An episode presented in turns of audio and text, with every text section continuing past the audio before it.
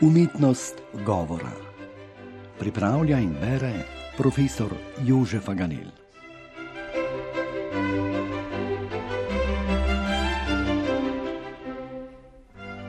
Spoštovani zvesti prijatelji slovenskih oddaj Radia Trst.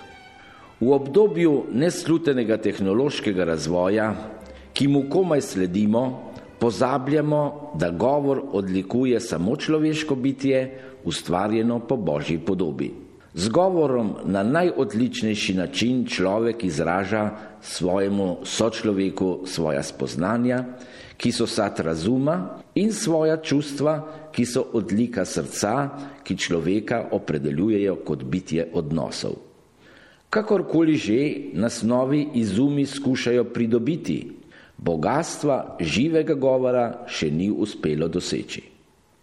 Res so pred tisočletji izumili pisave, to da le za približno zabeležko izgovorjenega, bolj kot osnovno informacijo, kot celovit izraz medosebne komunikacije.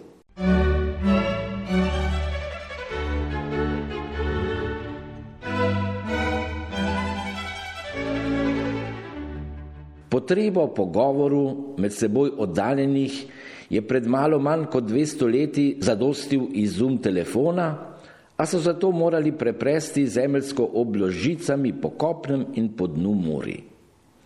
Zapis izgovorjenega je pred dobrim stoletjem uspelo izumitelju sonografa Edisonu. Aparat je poklonil inženirju Eiffelu v priznanje za njegov inženirski dosežek, skoraj do neba visok Eiffelov stolp. Ta pa je preko sonografa poslal vabilo na čaj svojim prijateljem, kar smo pred dobrim mesecem slišali preko radijskih valov. Ti skrivnostni valovi danes ne potrebujejo več žic za prenos govorjene besede.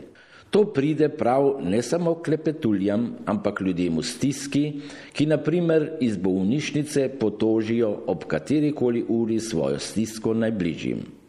Vsi ostali izumi, ki govoru dodajajo sliko, ga v bistvu razvrednotijo, saj človekovo domišljijo skrčijo v domišljijo ustvarjalcev vizualnega medija.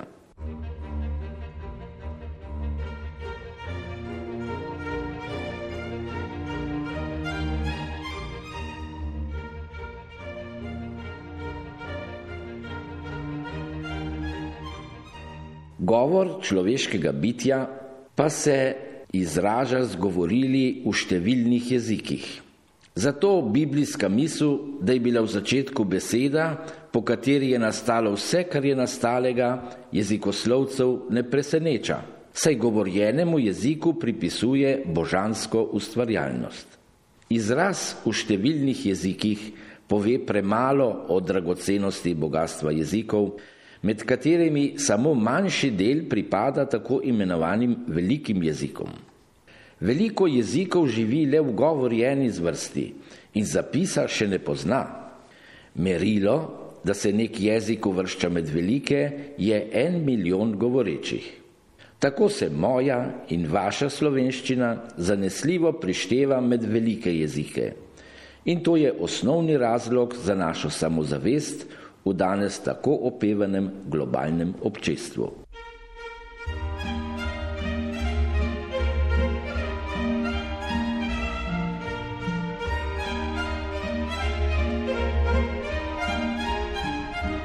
Z govorom se lahko v vsakem jeziku, seveda tudi v slovenskem, izrazijo odtenki lastni posamezniku in ožje skupnosti.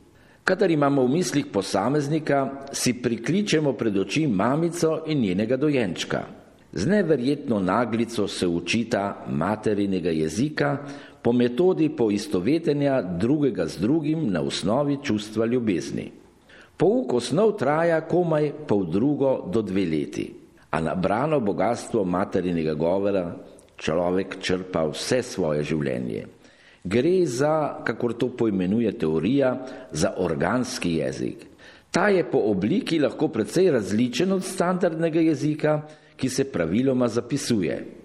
Slovenščina je nad vse bogata z organskimi govori, se pozna kar 42 velikih narečij, česar ne premore noben jezik na svetu.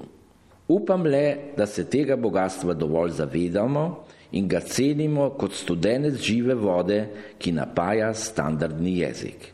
Ta standardni jezik pa je rezultat zgodovinskega prepletanja nareči, ki je nastalo zaradi težnje po zapisu govora s črkovnimi znamenji, to je spisavo.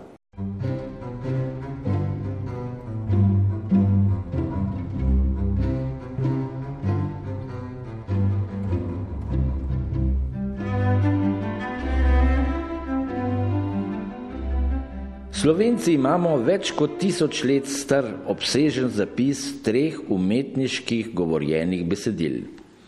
To so brižinski spomeniki. Česa takega sploh ne premore večina največjih jezikov, italijanska sočasna Montecasinska listina naprimer obsega komaj en sam hudo stvaren uvodni stavek pred seznamom lastnikov zemlišč. Zato imamo svoj organski govor, kot spoštovanje vredno zakladnico za ustvarjanje v kultiviranem standardnem govoru, ki ga namenjamo širšemu občinstvu v javnosti za veliko dragocenost. Po domače rečemo temu pravilna slovenščina, uradno pa zborni govor. Čim širšemu krogu poslušalcev je naše sporočilo namenjeno, tem bolj spoštujemo pravila zborne slovenščine.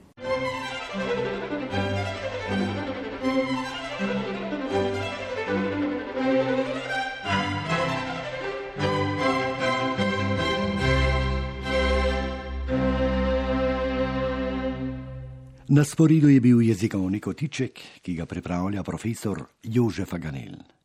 Uredništvo Lucija Tavčar.